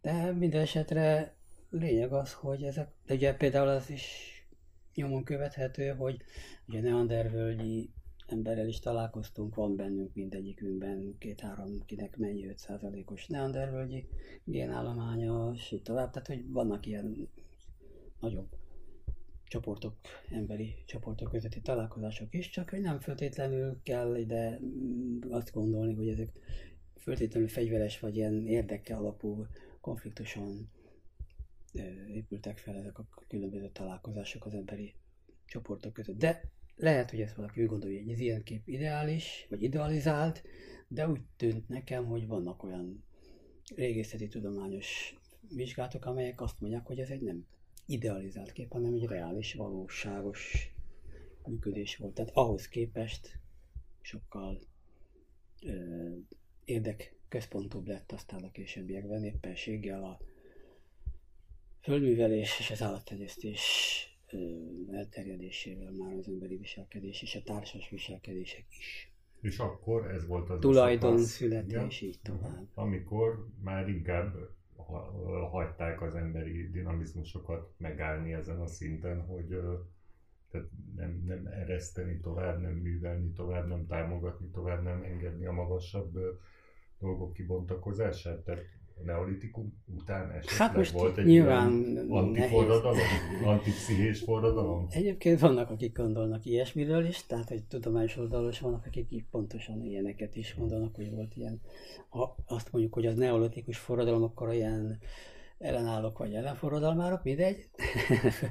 tehát ilyen konzervatívabb oldalról voltak, akik ennek próbáltak ellenállni, vannak ilyen feltételezések is, de most kicsit elmentünk más Igen. irányba, de azért lényeg, hogy megint ott tartunk, hogy ha az előbb emlegetett különböző tényezők közül a akaratlagosságot nézzük meg, mint meghatározó domináns mozdulatot, akkor ez nem csak individuumban, hanem közösségekben, vagy társadalmi csoportokban is nyomon követhető, hogy valamilyen módon azok is megállnak, megragadnak bizonyos, beragadnak bizonyos működési módokba. Na akkor innen hogy lépünk? Hát úgy, hogy most azt azért még meg lehet nézni, hogyha ez mint nem föltétlenül pozitív, ahogyan azt a Buddha kifejezte, fölépült, akkor itt valamiféle problémák jelentkezhetnek a különböző szinteken, amelyeket már ilyen mentális zavaroknak, tüneteknek, problémáknak is nevezhetünk, és mondjuk a legalsó, vagy a legelején nézzük a történetet, akkor ott van a, a rúpa, vagy a forma szint, az pedig mondjuk a test séma zavarok lehettek. Tehát ugye, hogy most akkor valakinek problémája az, hogy kövér, vagy sovány, vagy milyen. Vagy lehetnek egy következő szinten, az, a második lépésnél, ilyen érzelmi zavarjai az embernek. Ugye, És hogy a az testi- emóciók, az igen, saját testével nincsenek, nincsen meg a kapcsolata, tehát hogy nem, nincs érzése, nincs se testé, nem érzi a testének bizonyos jelzéseit, visszajelzéseit. Uh-huh. Van olyan a következő szinten, hogy nem reprezentálódik benne az, az, az, amit ő megérez, megtapasztal. Tehát azt érzi, hogy, hogy a gyomra liftezik, hogy hány ingere van, de ezt nem tudja szimbolikusan, vagy hogy mondjam, reprezentációs szinten megnevezni, mint szorongás. Tehát nincs kapcsolat két dolog között, a testi élmény és a fogalmi, képzeti földolgozása között. Nincs átjárás a kettő között. Lehet valakinek, hogyha már arról beszéltünk egy következő szinten, ilyen de ezek csak példák, mindezek, amik eddig elhangzottak meg, amik jönnek. Mondjuk az akarati, képzeti szinte, vagy a késztetés szinten, a, miről úgy esett szó, mint a szabályozás, reguláció, szabályozottá váló viselkedések, akkor itt lehetnek szerepzavarok. Na most akkor fiú vagyok, vagy lány. Például. Vagy pedig egyáltalán a legfelsőbb szinten, hogyha alulról haladtunk, a tudat, vagy ha tetszik a reflexió szintjén, akkor az az identitás zavar, hogy most akkor én most ki is vagyok én, mi vagyok én, mi az életem, értem, mi a célja az életemnek. Tehát ilyen akár öngyilkosságig is eljuthat, hogyha ez a zavar fönnáll. Tehát ilyen problémák, ezek csak példák voltak. Tehát minden egyes szintnek meg lehetnek olyan problémái, vagy diszfunkciói, nem jó működései, amik nem egyszerűen negatívan értékelhető dolgok a Buddha szerint, hogy hát akkor így jó, de rossz, hogy fölépült ilyen mindenféle valóságot elfedő érzelem, gondolat, hangulat és nézet, hanem hogy ezen túl is, még a, akár a nyugati értelemben is véve, tehát ilyen pszichoterápiás problémák egyes szinteknek a sajátosságai szerint is kialakulhatnak. Most akár ezekhez kapcsolódóan, akár nem, de minden esetre van többféle lehetőség ezen a modellen belül arra, hogy megpróbáljuk ezeket a problémákat, különböző mentális problémákat megoldani. Most akkor nem tudom, mennyire lehet itt magunk elé képzelni ezt a ötös rendszert úgy, hogy most fölülről megyünk lefelé. Ami azt jelenti, hogy alulról volt a forma, és a legteteje volt a tudat. Formaérzés, észlelés, késztetés, tudatosság, olvasom, és hát Igen, nyilván ezt mindenki és akkor ez a, is. Így van. A tudat a és akkor innentől kezdve ez volt az, ami fölépítette azt, ami a személyiségünk, mint ahogyan erről legutóbb esett szó. Most akkor nézzük meg azt, hogy ezt hogy lehet ezt az egészet terápiás stratégiaként használni. De most fölülről lefelé. Most akkor azért, igen, hogy jutunk innentől kezdve ahhoz, hogy ezt lebontsuk. Aha. Ne azért fölülről lefelé. Tehát, hogy alulról fölfelé. Alul fölépít fel az a sok mindenféle Igen. dolog, ami eltakarja a valóságot, és nem olyan, amilyen a valóság, amit tapasztalunk. Most hogy lehet egyébként, hát nem csak egy spirituális eszközként, hanem most adott esetben bizonyos mentális lelki problémák megoldásaként is, nem mindig mindenre, de esetleg van egy minta, vagyis hogy egy egyfajta, és akkor lehet több más is, terápiás stratégia arra, hogy hogyan oldjunk meg valami mentális problémát. Ennek az első lépése lehet az, ahogyan működik, mi az, ami a tudat működése, hát akkor a gondolkodás, tehát egy fogalmi reflexió, az a tudat működése, reflexivitás. Tehát akkor az első lépés lehet az a problémák, mentális problémák megoldására, hogy fogalmi reflexiót alakítunk ki. Mondom, ez csak egy lehetséges stratégia, sok más is lehet. De mondjuk akkor ezt a példát vegyük tovább. A fogalmi reflexió mi az? Beszéljük meg a dolgot, hogy mi a te problémád, mi az, ami téged itten zavar, mi a...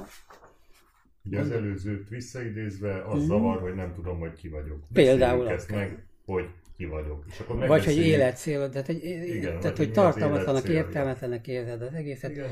nem is kell, tehát eldobom az életem, mindegy, tehát valamilyen probléma van. De lehet teljesen más is, az is, amit előtte levő szinten van, tehát bármelyik más probléma is lehet, azt hogyan oldjuk meg.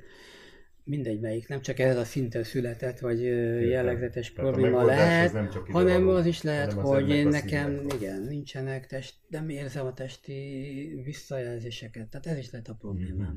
Tehát a kezelés is öt, öt lépcsőből áll, de mindegyik, Csak egy mindegyikhez bármelyik, igen, bármelyik de lehet, elvileg. Most ez egy, a szavak vannak. most éppen ez a reflexivitás, beszéljük meg a dolgot. Uh-huh. Most innentől kezdve mire jó ez, vagy mit tud elérni ez a lépéssorozat? Azt, hogy két dolog van, a buddha, és ezt társítjuk még ehhez, az egyik a buddha beszél úgynevezett képességekről, amik számára nyilván pozitív képességeket jelent, és akkor ezeknek a mm, kialakítása, megtapasztalása egy jó dolog. Na most innentől kezdve, ha a fogalmi megbeszélés, fogalmi reflexió megtörténik a probléma megbeszélése, akkor az egyik képesség, ami itt megszülethet, a buddha úgy nevezi, hogy bizalom. Tehát, hogyha meg elkezdtük beszélgetni a problémáról, akkor kialakulhat a bizalom, hogy akkor jó, akkor nyitott leszek a továbbiakban a, a terápia folytatására.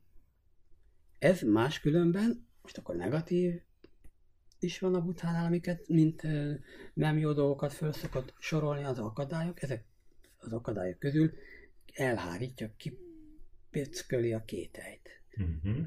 Tehát akkor kialakul a bizalom, az kipecköli a kételyt, következésképpen nyitott leszek a terápiára, hogy folytassam a terápiát.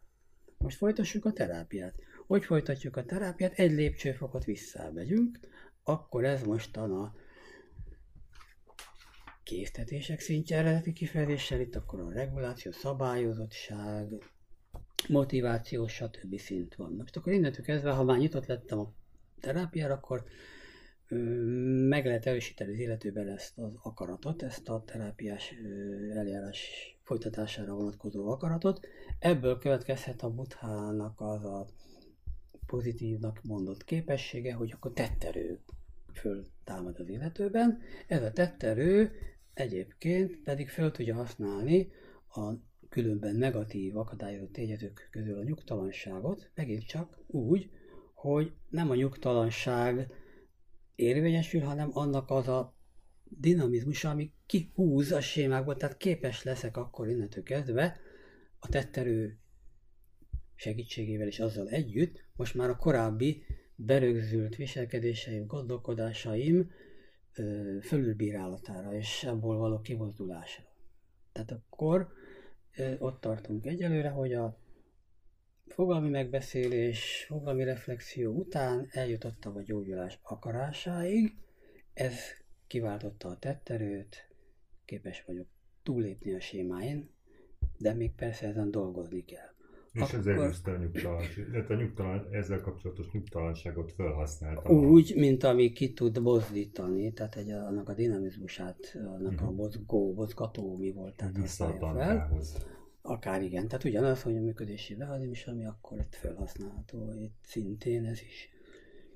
És akkor itt van egy olyan következő lépcsőfok, ha visszamegyünk, ugye ez a konstrukció szintje, az észlelés az eredeti kifejezésben, vagyis az a szint, amikor szimbólumokkal dolgozunk, és hát itten, itten volt az a e, jelenség, hogy a képzettekkel meg tudjuk-e érteni a magunk korábbi tapasztalatát, ahogy az előbb mondtam, tudom-e azt fölfogni, most ez nekem egy, amit megértem, az egy szorongás jellegű problémám. Ehhez, és majd a következő lépéshez is mondok majd egy, egy gyakorlati példát, de egyelőre Mondjuk azt, nem, mondom is már a példát, mielőtt tovább mennénk. Van egy ilyen gyakorlat, nem fogom részleteiben elemezni, vagy kibontani, de van egy ilyen technika, hogy fókuszolás, aminek egyik kulcs része az, hogy nyugodj el, figyeld meg, hogy most mit tapasztalsz, legyen nyugodt, nem kell befolyásolni semmit. Egy, kettő, Gondolj valamilyen problémádra, amit most neked a legnagyobb problémának tűnik. És utána ezt próbáld meg átélni ezt a problémát, de nem belemenni, nem elemezgetni, csak egyszerűen éld át, mi ez a probléma. Utána figyeld meg, hogy a testeden belül ez most valahol kiváltott-e bármilyen érzést, tünetet. Ez lehet, hogy kicsit idő igényes lesz, de valahogyan meg fog jelenni, valószínűleg ez elég esélyes. Tehát, hogyha egy problémára gondol ember, vagy összeszorul a gyomra, vagy izzadni kell, tehát valamilyen fizikális testi tünete lesz az illetőnek. Már is ott vagyunk, amiről a jó előbb, nem tudom hány órával ezelőtt beszéltünk, hogy akkor egy mentális probléma nem valahol van, hanem mindenhol a testben is mindenhol. De akkor ennek is ez is egy megnyilvánulása. A következő lépés az előbbiek után pedig az, hogy ha most már van valamilyen képzeted arról, hogy mi maga a problémád, amit most éppen a legnagyobb problémának gondolsz, és ennek most már van valamiféle testi tünete, és ezt megtapasztaltad, akkor kezd el a figyelmedet a kettő között oszcillálni, vagyis váltokoztatni, Vagyis, hogy próbáld meg azt, hogy megtaláld, mi az a kifejezés, szó, vagy esetleg éppen kép, képzet, ami teljesen lefedi azt, ami a testedben, mint érzés jelent meg. És ezt addig kell ide-oda nézegetni, hol a testélményre, testérzésre, hol arra, a, ami ez kifejezhető szavakkal vagy képekkel, amíg úgy nem érzi az ember, hogy akkor a test érzetét, azt most már teljesen lefette. Az a kifejezés szó, nekem fél mondat, vagy egy kép, vagy egy szituációról alkotott képzet. Ha ez megvan, akkor ugye meg kell érni, mi a számomra a legnagyobb probléma ebben az egészben, miért olyan nagy gond nekem, és utána elengedni az egészet.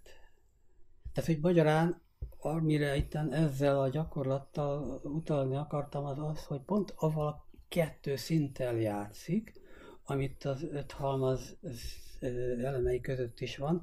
Tehát ez a képzeti fölfogása, megértése, fogalmi megértése a dolognak, megnevezhetősége, vagy képzettel képezhetősége a dolognak, és a testben megjelenő mi volt a, annak a dolognak, ami a probléma. És akkor ez a gyakorlat, amiről az előbb szóltam, a kettő között játszik, és ezzel dolgozik, és ezt használja föl, de tulajdonképpen akkor a mi lépcsősorunkon, hogyha visszamegyünk, a, most akkor az orientációs szintre, vagy az érzések szintjére, akkor pont oda érkeztünk, amiket az affektusok szintjének is emlegettünk, ahol ugye amelyek testélmények voltak, testben is, meg máshogy is megélt tér, élmények, kiterjedés, összehúzódás, egyebek voltak. Tehát akkor ezek az élmények itt vannak, most tulajdonképpen erre a szintre jutunk vissza, azzal, hogy az éberség, tehát ugye az éber figyelem segítségével ezeket tudjuk követni. És akkor innentől kezdve eljutottunk a problémának arra a szintjére, amely már testi szinten, és bár nem verbális szinten megélhető, fölfogható. És innentől kezdve ugye azért az élmények, ezek a testi élmények elég sokfélék lehetnek,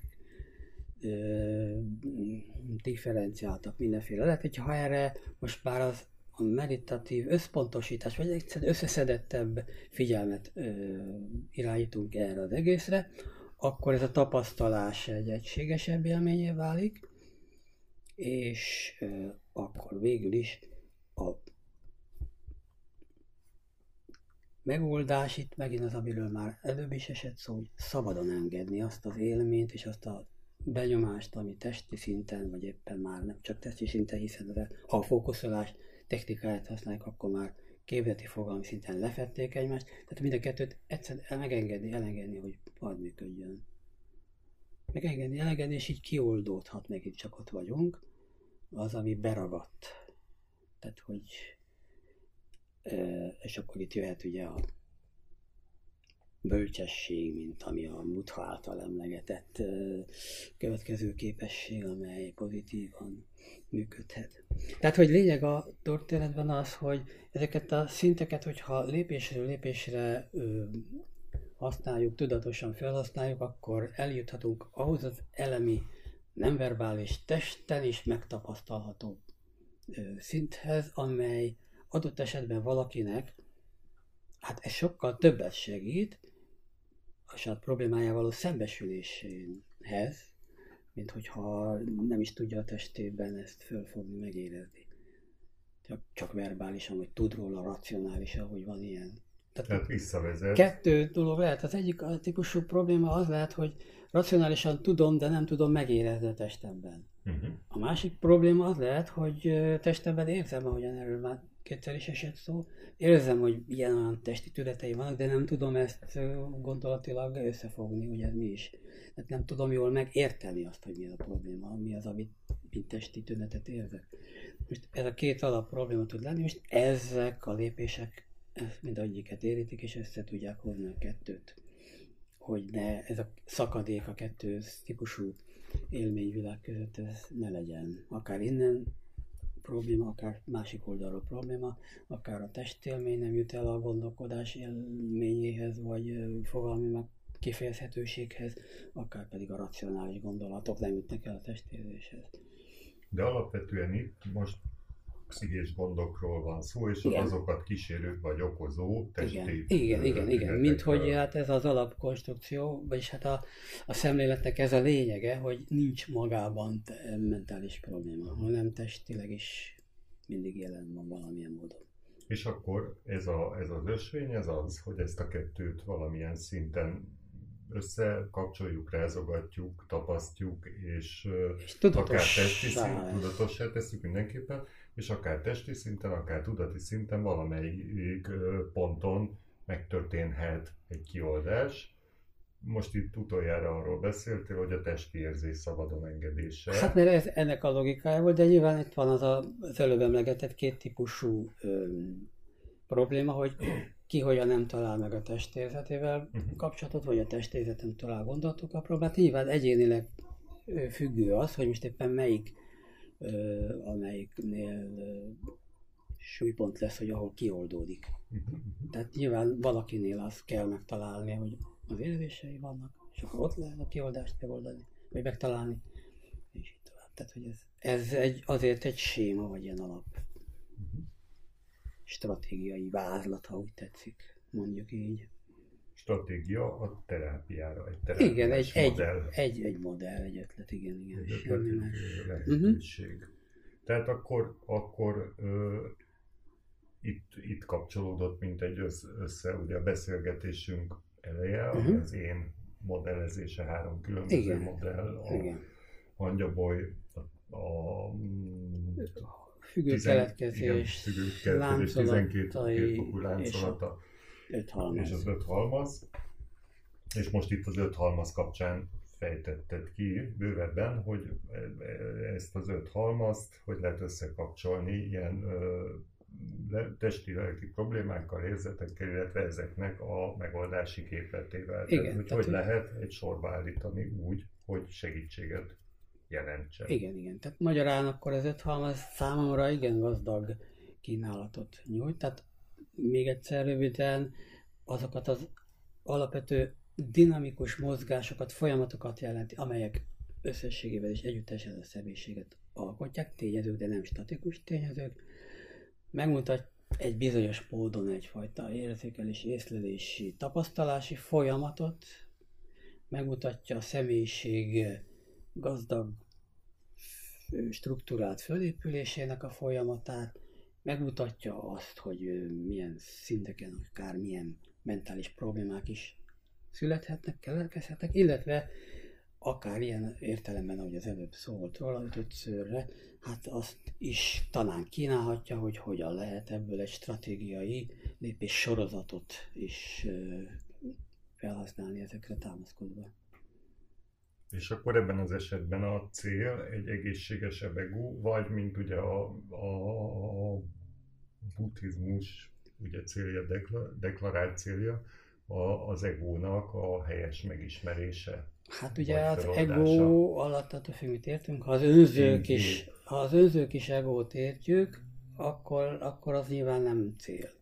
Ugye a nyugati terápiáknak gyakran az a feladata vagy célja, hogy a régi, nem pozitívnak ítélt sémáink, sztoriaink, mechanizmusaink helyett egy, egy, egy valamilyen értelemben a nyugati gondolkodás vagy a nyugati társadalmi szocialitás szerint pozitívnak mondott új sémát hozzunk létre. Tehát új viselkedési sémákat, új gondolkodási sémákat hozzunk létre a régi, nem jónak nevezett helyett. Uh-huh. Most ugye a, azt gondolom, hogy a buddhista szemletben nem ez a cél, hanem az, hogy egy nyitott hozzáállást tudjon kialakulni az emberben önmaga és mások iránt. Tehát, hogy pont azt a szemléletet lehessen el sajátítani, amelyel ha beleragadunk, vagy más beleragad valamibe, akkor azt észrevegyük, és ezen próbáljunk módosítani. És ilyen módon, az, ami nem én, megint visszajutunk ehhez, akkor az nem azt jelenti, hogy nincs énem, teljesen automata bábú leszek, hanem azt jelenti, hogy ezt a dinamizmust tudom működtetni, hogy ö, tudok az adott helyzethez adaptáltan, adott, ahhoz igazodva minden egyes helyzet más, arra úgy reagálni, hogy a helyzet megkívánja, és nem a saját korában már berögzült viselkedési mintázataim alapján, sémáim alapján. Uh-huh. Tehát akkor nem egy robotember válaszol, hanem egy friss, ha, Igen, tehát a nyitottság legyen az, a, uh-huh. amit el kell, egy nyílt végűség, ha úgy tetszik, lehet mondani, aminek az elérése lehet cél. Viszont, sajnos itt van egy viszont is, uh. mert hogy ugye az már az előbb is szóba jött, hogy az úgynevezett modern ember kialakít magáról egy olyan képzetet, hogy olyan egy mindentől függetlenül létező absztrakt személy, viszont tulajdonképpen egy éretlen személyiség. Végül is, hát hiszen labilis. A legtöbb esetben, nagyon sok esetben a nyugati vagy modern ember az egy labilis és nem stabil személyiség struktúrával rendelkezik. Tehát mindig állandóan kitettségét éli meg valamilyen módon, manipulálják, valamilyen módon megéli azt, hogy nem tudja kezelni, vagy átlátni, vagy kontrollálni a környezetében levő dolgokat, vagy amik vele történnek, tehát mindig a, az ő kitettségét éli meg, kiszolgáltatottságát éli meg, valamilyen módon ez mind kikezdi a személyiség stabilitását. Igen, sok embernél mondjuk így. Most akkor, hogyha ilyen labilis személyiség van, akkor viszont ebben az esetben nem lehet cél ezt a labilitást valahogy rá megerősíteni, hanem először ki kell alakítani egy stabil személyiséget, hogy aztán utána abból lehessen egy nyitottságot létrehozni. Tehát egy labilis személyiségre ráereszteni a buddhizmust, vagy a buddhának ezt a tanítását, amelyik ezt a stabilitást újra kétségbe vonja, megkérdőjelezi, hát akkor az nem biztos, hogy a nagyon pozitív eredménnyel fog járni az megint egy terápiás szempont, lehet, hogy kiről van szó, aki ott uh-huh. szemben van. Tehát és mi a problémája, de hogy magyarán a labilis személyiséggel máshogy kell bánni, mint egy már egyébként, mert hát azért ilyen is van, stabil személyiség struktúrával rendelkező mhm. személlyel. De neki is lehetek persze problémái. De esetleg az ő esetében az a megoldás, hogy akkor néz szembe ezzel a minden nyitottsággal és azonosulj vele, vagy ez mondjuk most elég rialködösen hangzik, de végső soron ez akár lehet egy meditációs utasítás is. Tehát ugye vannak olyan, ö, tehát mondjuk egyszerűsítsük le egy picit a dolgot úgy, hogy vannak a föltáró és a struktúra építő technikák a buddhizmusban. A feltáró az az, hogy eljutunk ahhoz, hogy hát mik a mi buzgató tényezőik, amiknek nem is vagyunk tudatában, ezeket hozzuk felszínre. Mondjuk szorongás van valakiben, az az, hogy vannak bizonyos motivációi, vannak bizonyos szükségletei, késztetése, ösztönkésztetése, stb. Ezeket elnyomja mondjuk. Uh-huh. Akkor ebből kialakul valamilyen szorongás mondjuk, vagy valamilyen problémája. Igaz? Akkor viszont innentől kezdve mondjuk ő egy stabil személyiség struktúrával rendelkezik, tehát neki akkor lehet egy olyan technikát ajánlani, amelyik egy feltáró technika. Uh-huh.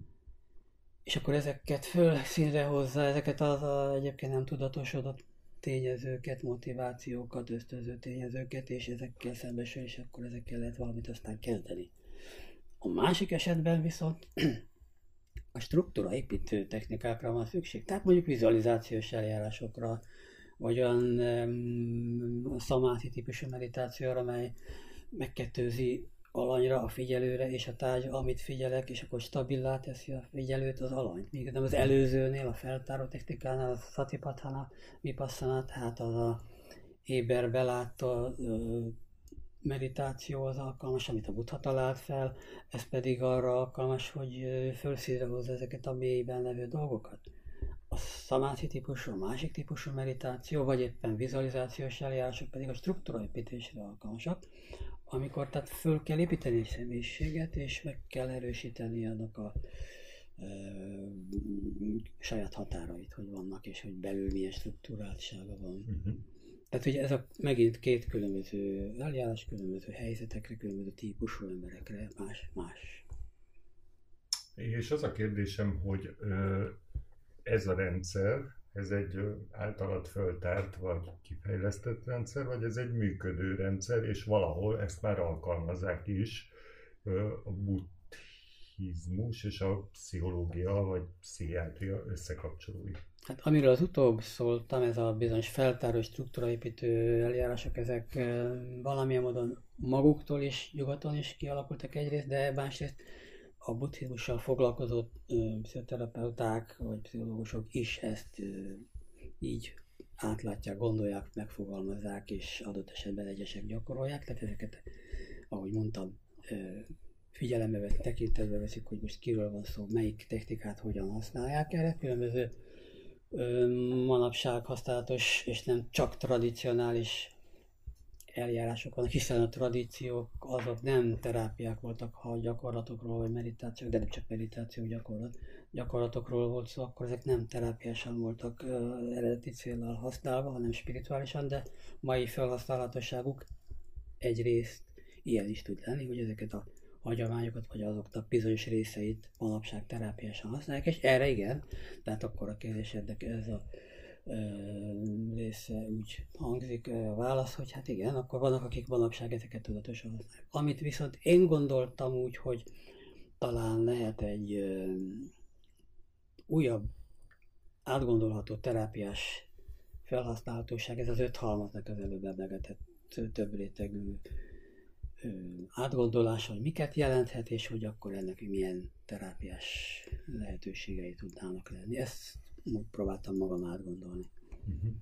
És esetleg egy következő, egyrészt, egyrészt erre ö, szerinted ö, ki alkalmas, mert nagyon úgy néz ki, hogy, hogy hát ehhez azért a buddhizmus ismerete is szükségeltetik, vagy legalábbis a buddhizmus vonatkozó részének, de mondjuk a, a buddhizmus vonatkozó részének az ismerete nem mindig elég, tehát hogy nem árt mondjuk a halmazoknál egy, egy mögöttes tudás a buddhizmusról. Tehát az illetőnek, ha nem is mélyen, de ismerni kell a buddhizmust, azért nem árt némi gyakorlat sem ebben, akár olyan szintig, hogy ezek a halmazok föltárul hassanak az ő szem előtt, és hát nem árt a nyugati pszichológia ismeretese.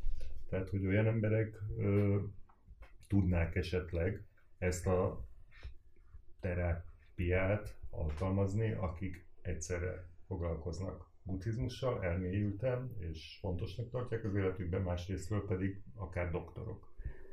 Tehát ugye vannak ilyen mai terápiás törekvések a nyugati világban is, amelyek ezt a kettőséget, vagy ki tudja hányasságot egyszerre próbálják és érvegyesítik is adott esetben.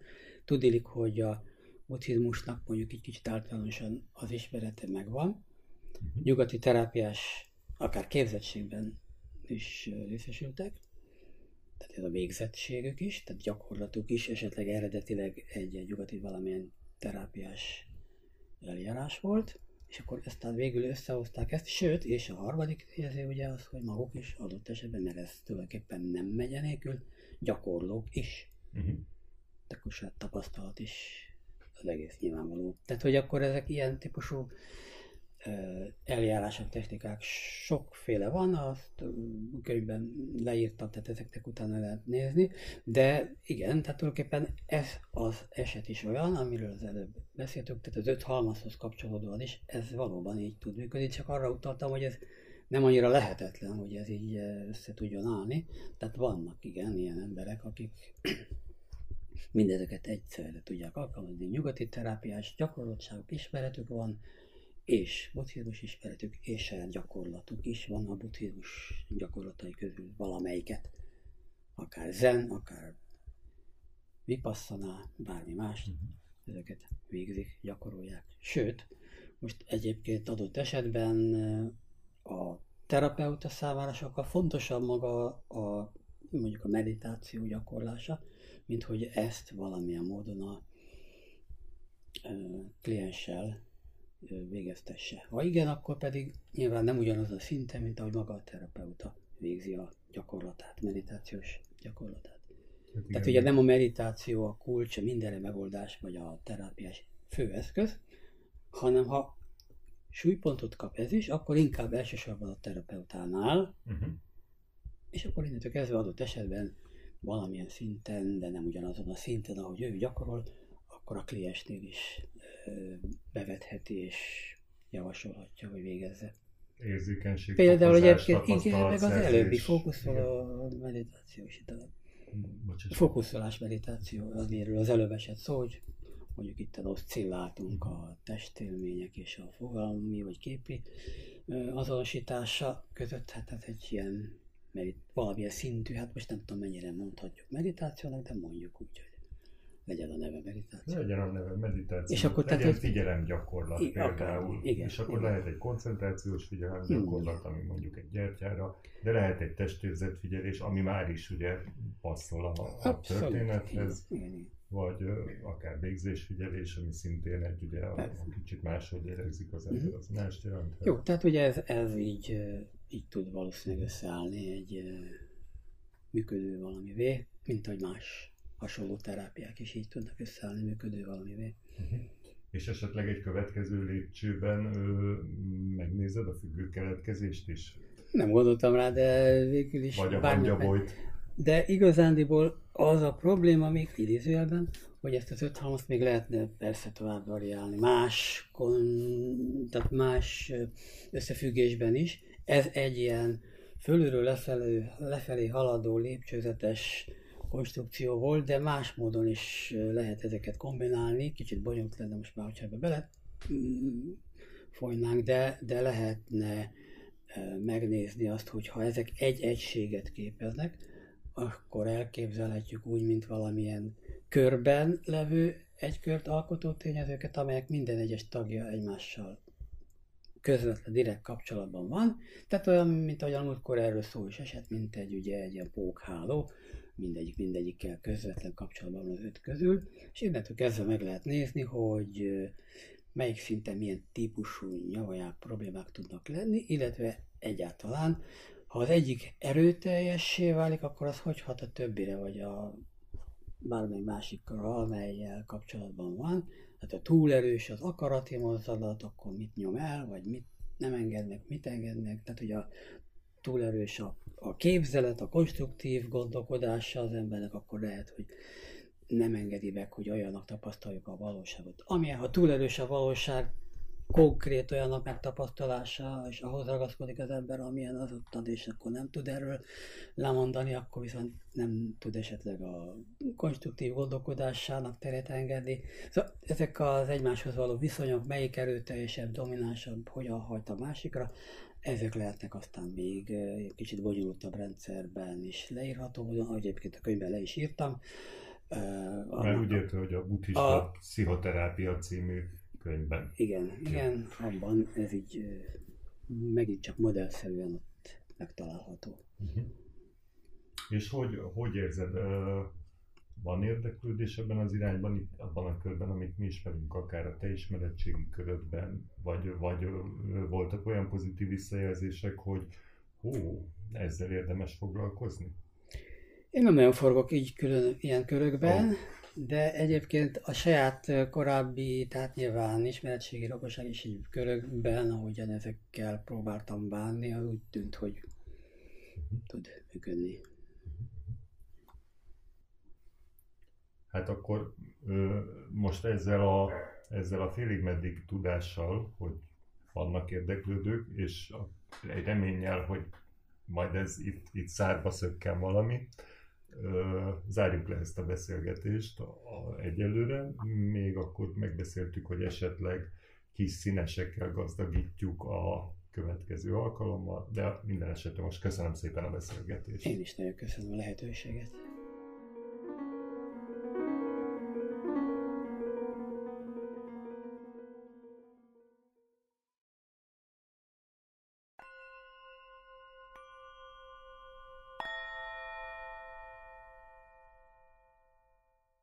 Beszélgetést hallhattak Porosz Tiborral a buddhizmus pszichológiája címmel.